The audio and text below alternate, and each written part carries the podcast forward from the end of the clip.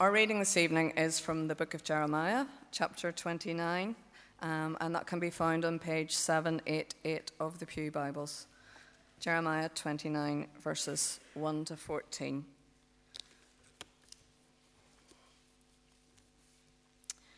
This is the text of the letter that the prophet Jeremiah sent from Jerusalem to the surviving elders among the exiles, and to the priests, the prophets, and all the other people Nebuchadnezzar had carried into exile from Jerusalem to Babylon. This was after King Jehoiachin and the Queen Mother, the court officials and the leaders of Judah and Jerusalem, the craftsmen and the artisans had gone into exile from Jerusalem.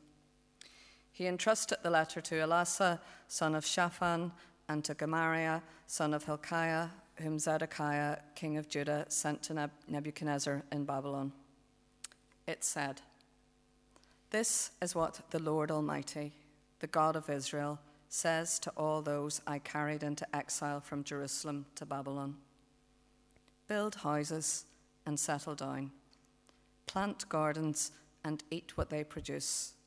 Marry and have sons and daughters. Find wives for your sons and give your daughters in marriage so that they too may have sons and daughters. Increase in number there. Do not decrease. Also, seek the peace and the prosperity of the city to which I have carried you into exile. Pray to the Lord for it, because if it prospers, you too will prosper. Yes, this is what the Lord Almighty, the God of Israel, says. Do not let the prophets and diviners among you deceive you. Do not listen to the dreams you encourage them to have. They are prophesying lies to you in my name. I have not sent them, declares the Lord. This is what the Lord says. When 70 years are completed for Babylon, I will come to you and fulfill my gracious promise to bring you back to this place. For I know the plans I have for you, declares the Lord. Plans to prosper you and not to harm you. Plans to give you hope and a future. Then you will call upon me and come and pray to me, and I will listen to you. You will seek me and find me when you seek me with all your heart. I will be found by you, declares the Lord, and will bring you back from captivity. I will gather you from all the nations and places where I have banished you, declares the Lord, and will bring you back to the place from which I carried you into exile."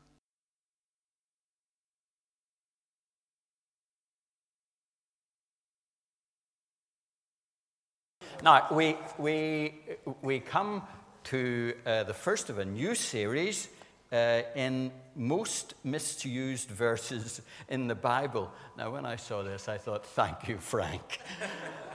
But we're looking at Jeremiah 29, and we want the Lord to speak to us through that, so we pray.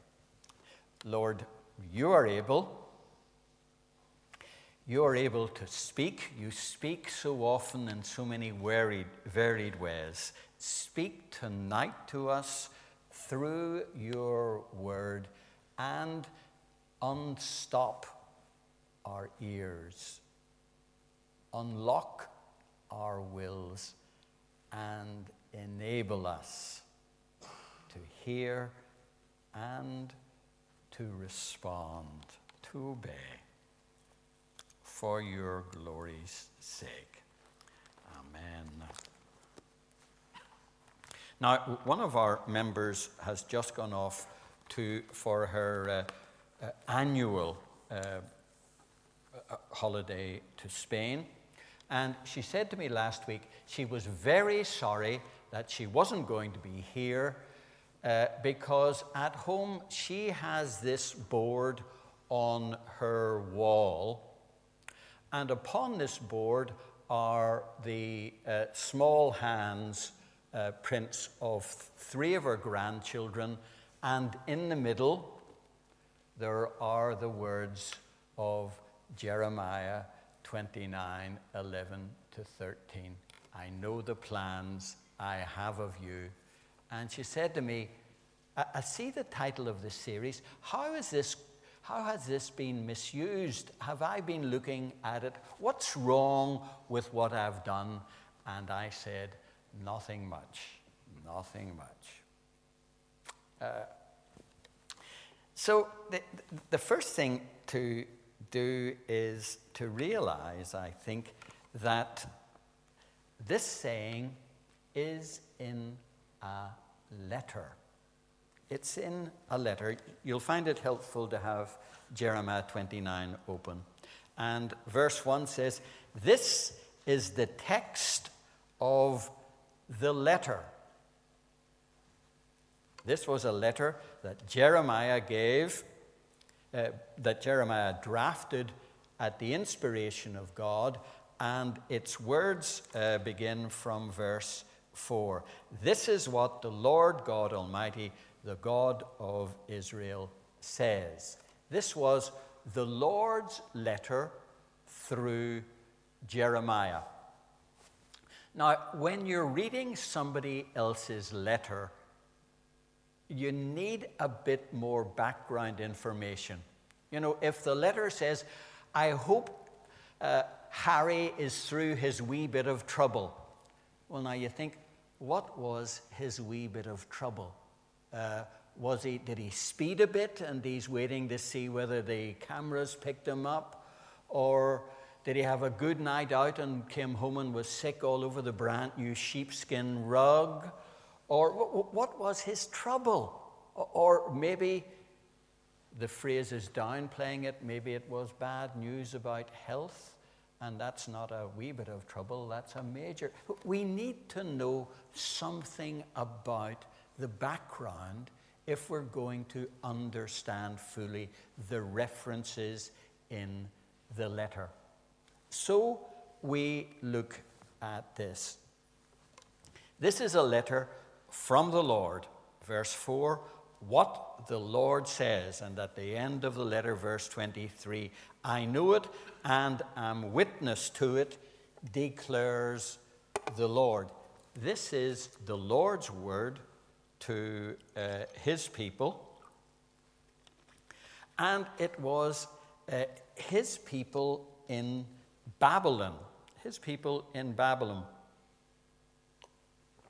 Verses 1 to 3. The text of the letter Jeremiah sent from Jerusalem to the surviving elders among the exiles and to the priests and prophets and all the other people Nebuchadnezzar had carried into exile from Jerusalem to Babylon. Now, Babylon's a bit like the UK now. They had rules about immigration.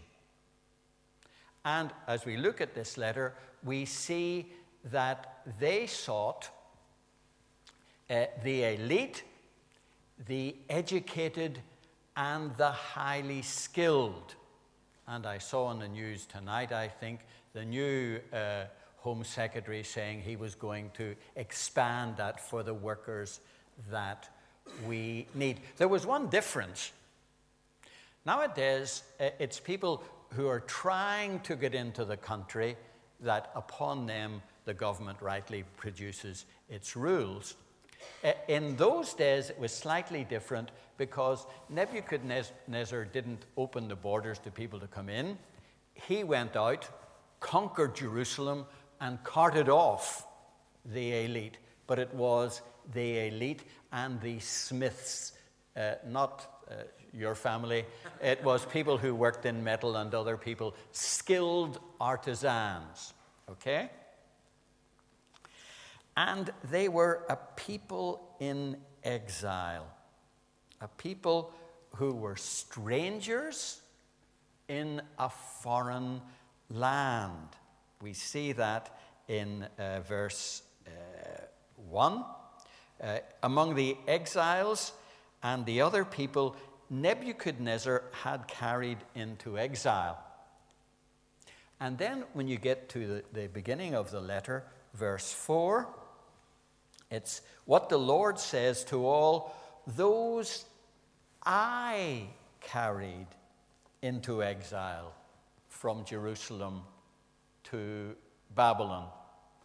Who carried the people of Israel from Jerusalem to and from Judea into Babylon, into exile and Babylon. Ah, Nebuchadnezzar, right and wrong. At one level, yes, it was Nebuchadnezzar whose forces came in, conquered, and carted out. At another level, it is the Lord who refers to Nebuchadnezzar, you'll see it there in the text, as my servant. So a theme that's running through this letter, and it's one we have to keep at the front of our minds, is who is in control here? Okay, they were a people in exile, and they were very confused. They were in a place they didn't want.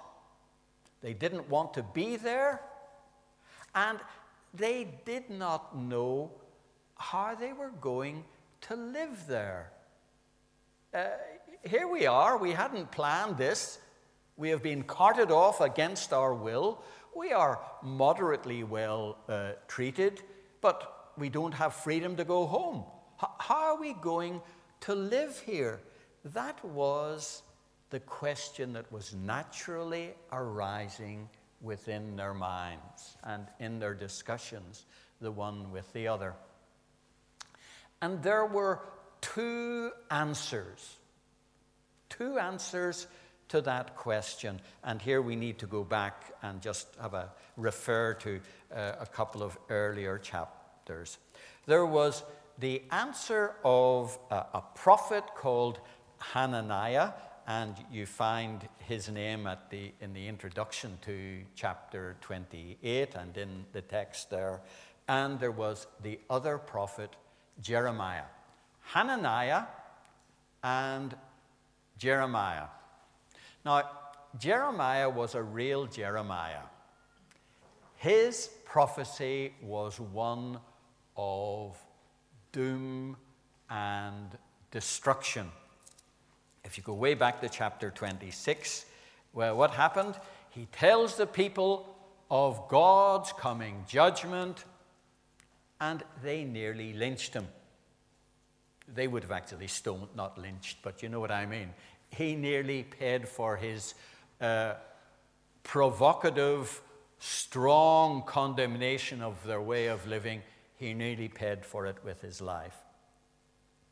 But being a prophet in those days, the prophets not only spoke, but they would have been super for children's addresses because they kept producing visual aids.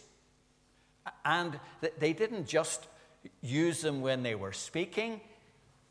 They wore them all the time, reminding the people every time they saw them of the message.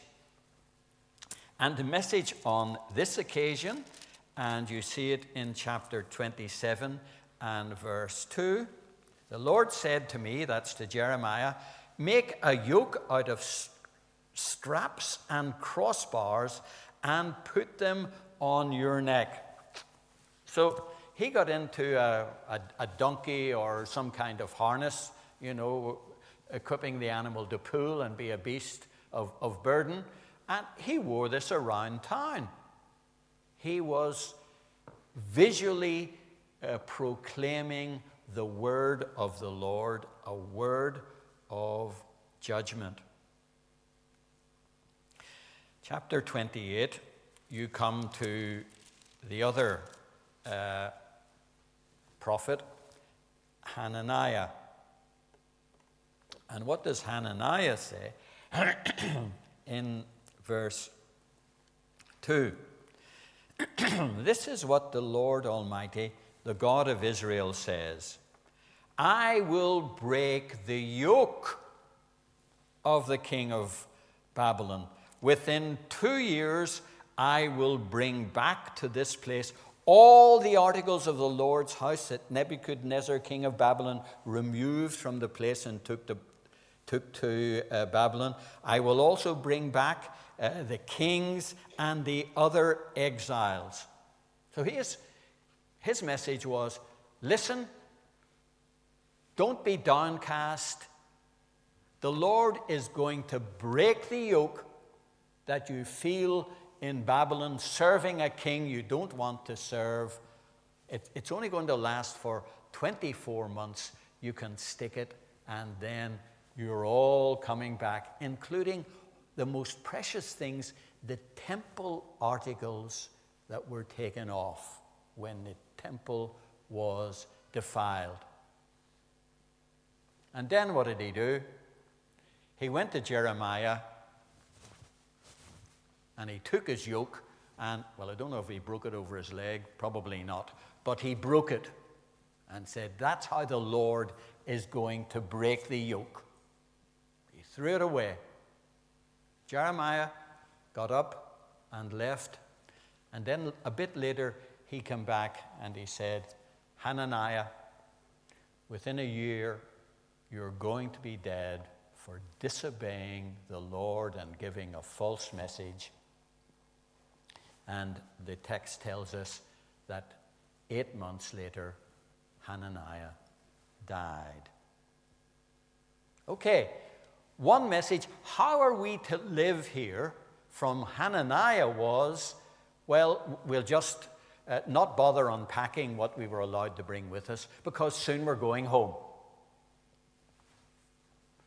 Jeremiah's message was totally different. It was, you're in here for the long haul. Chapter 29 and verse 10. This is what the Lord says. When 70 years are completed for Babylon, I will come to you and fulfill my gracious promise to bring you back to this place. After 2 years? After 70 years. That's a couple of generations ahead. It's going to take that amount of time. So their question then became, well, how are we to live for a few generations? 70 years. They didn't live as long as we do now. How are we to live? It's a very foreign land. They were not allowed to come home, and they were in exile.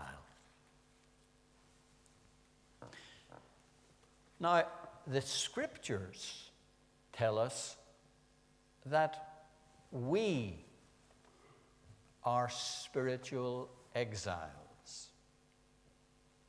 We are spiritual exiles. In my teenage years, I used to sing lustily with some of my brethren friends, this world is not my home, I'm just a passing through. Some of you are of my generation, and we could, sometime we must come up and give them some of those. It's good stuff, I'm telling you. Peter writes in his first letter, to the strangers who are scattered. And I looked at several of the other English translations.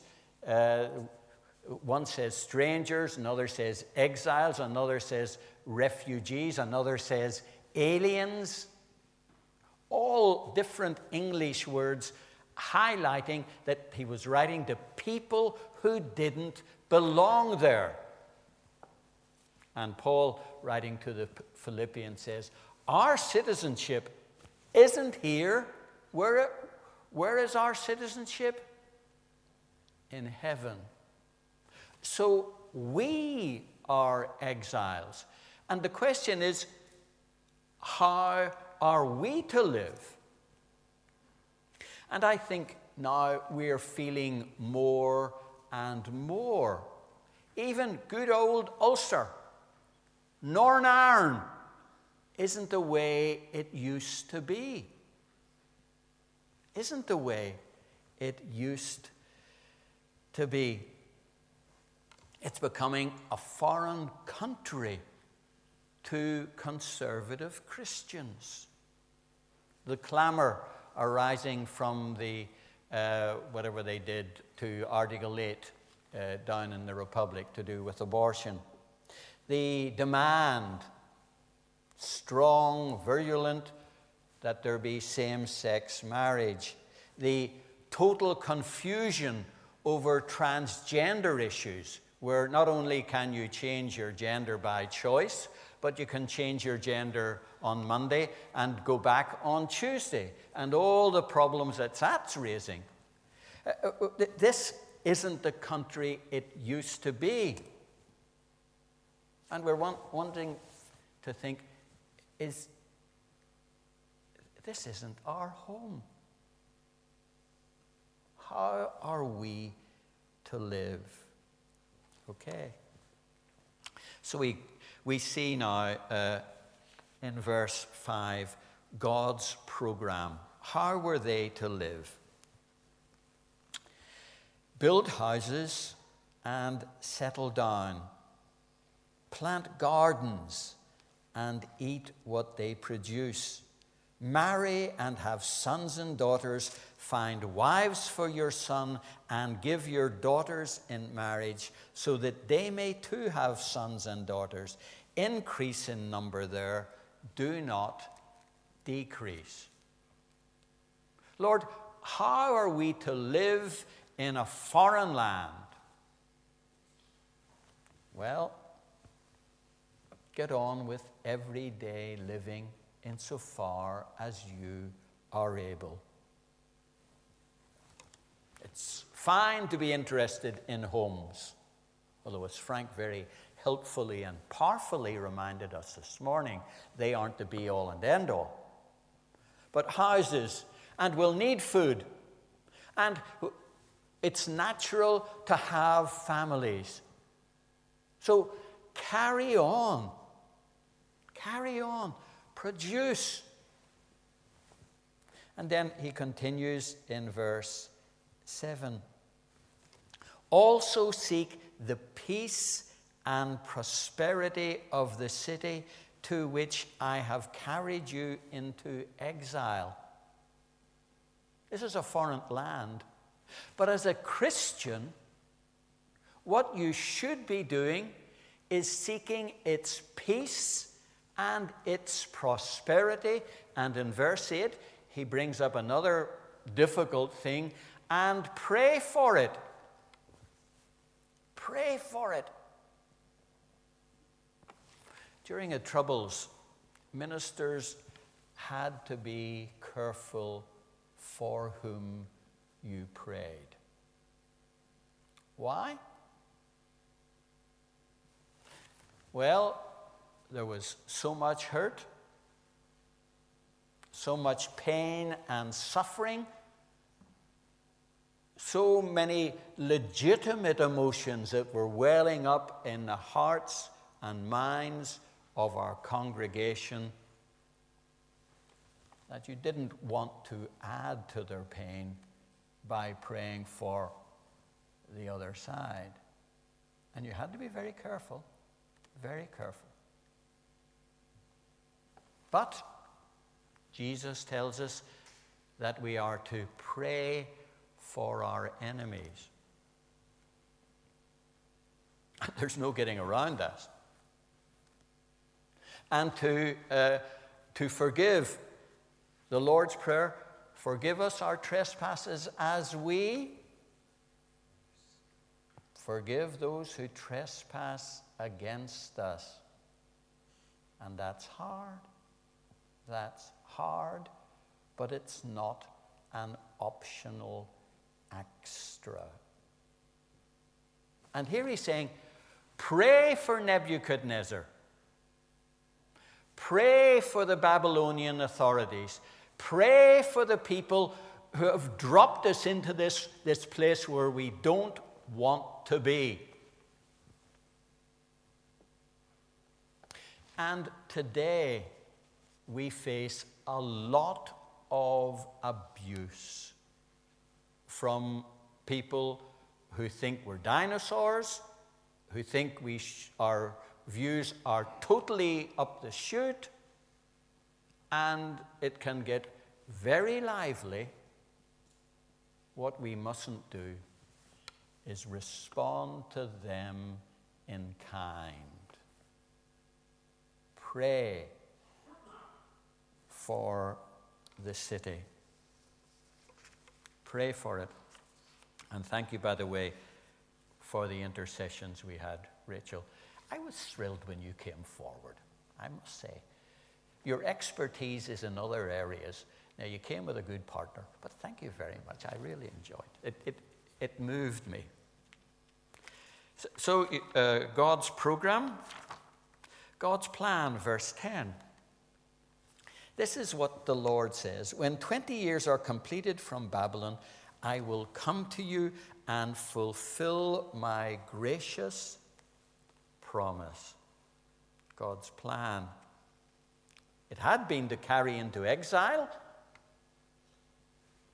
but now it was that they might prosper and not be harmed. God is in control. And we've got to hold on to that.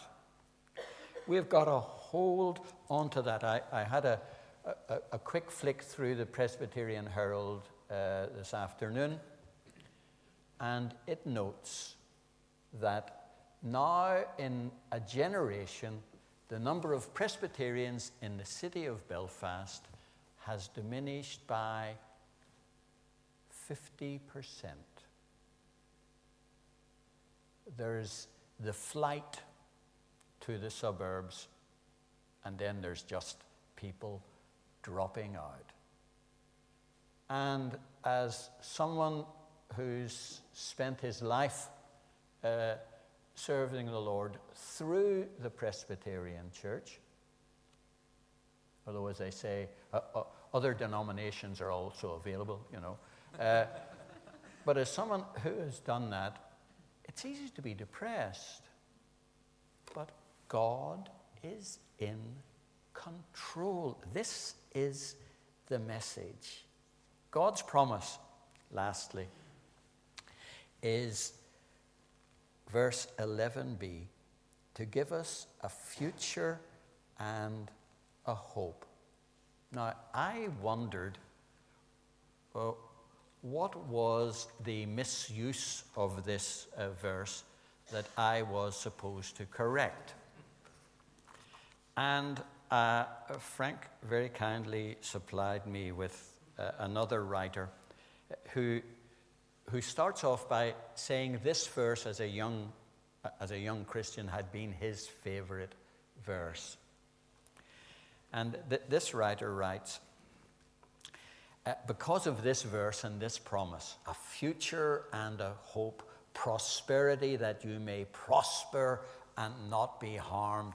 And he writes this, I envisioned a great job after college, a comfortable lifestyle, good health, a future defined on my terms. I had no problems manipulating the text to suit my own preconceived notions of blessing, while at the same time giving God my timetable for these things to be realized. And we can't do that. We can't do that. God's blessing to these people came through suffering. And God's blessing sometimes to us comes through suffering. Suffering causes us to refocus, to recalibrate. Can I say reboot? I'm not quite sure what that means, but does that metaphor fit? Yes? More or less. Okay, it'll do. Yeah. We all have our plans. Lord, we have our plans.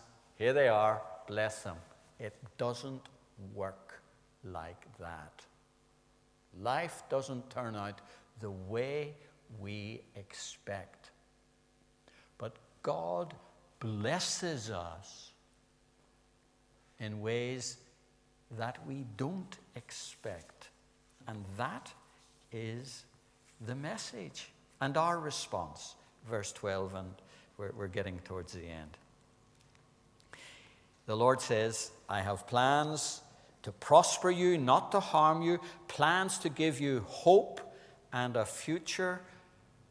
And what a difference it is to bury a believer from burying a non-believer, because we can gloriously proclaim the future and the hope of those who in Christ go to be with the Lord.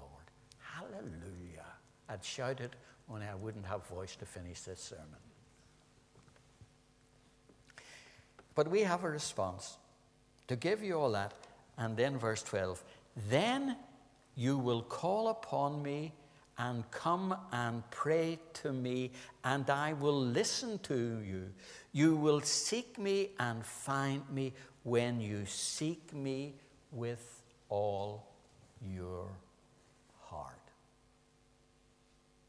This is a message that from a slightly different angle arrives at where we were this morning about the cost. Seeking the Lord with all our heart. And that's a challenge, I would say, to everybody here. Every one of you. Every one of us. Seek the Lord with all your heart. Some perhaps are not really seeking him, at least not seeking to serve him. And you need to get that right and trust the Savior. And some of them have been serving him for donkeys.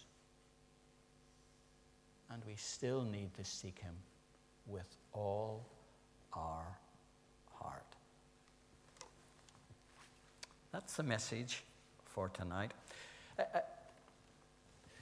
Helen and I was allowed to take a single woman out for breakfast a few days ago, and we met some friends of hers whom I'd never met before, and Helen and the wife of the couple got chatting, and the husband, he sat down beside me, and of all things, he started to speak about Brexit. Now, anyway, he said to me, you know, I don't think Brexit's going to give any difficulty about the border, right?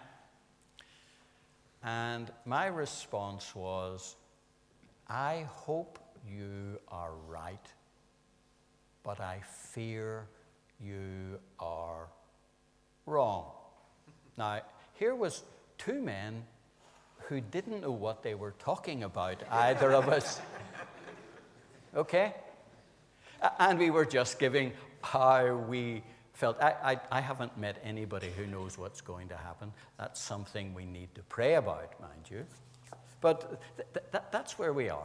We don't know what the future holds, and I'm going to end with another oldies like me chorus. Somebody had to find it for me because I can't work the internet. But it goes like this. I do not know what lies ahead. The way I cannot see. Ring bells? I do not know. Okay. But one stands near to be my guide. He'll show the way to me. Oh, you're not old enough for this, B. But, and this is what I want to finish with. I know who holds the future, and he'll guide me with his hand. With God, things don't just happen. Everything by him is planned. So as I face tomorrow, with its problems great and small, I'll trust the God of miracles. Give to him my all. We don't know the future. We don't know what the future holds. But we know who holds the future. He's in control. We've got to get on with living for the good of the community, which will bring good to us, as the text said, which I didn't highlight. And we have to seek him with all our hearts. That's what I have to do, and so do you.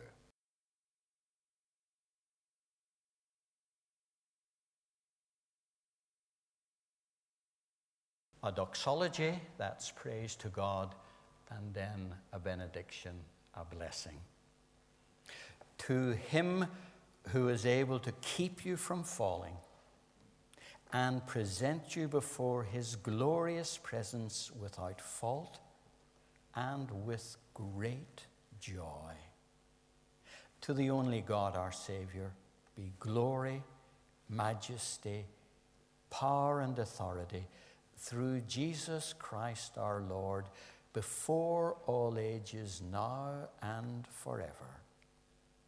And the peace of God, which passes all understanding, keep your hearts and minds in the knowledge and love of God and of his Son, Jesus Christ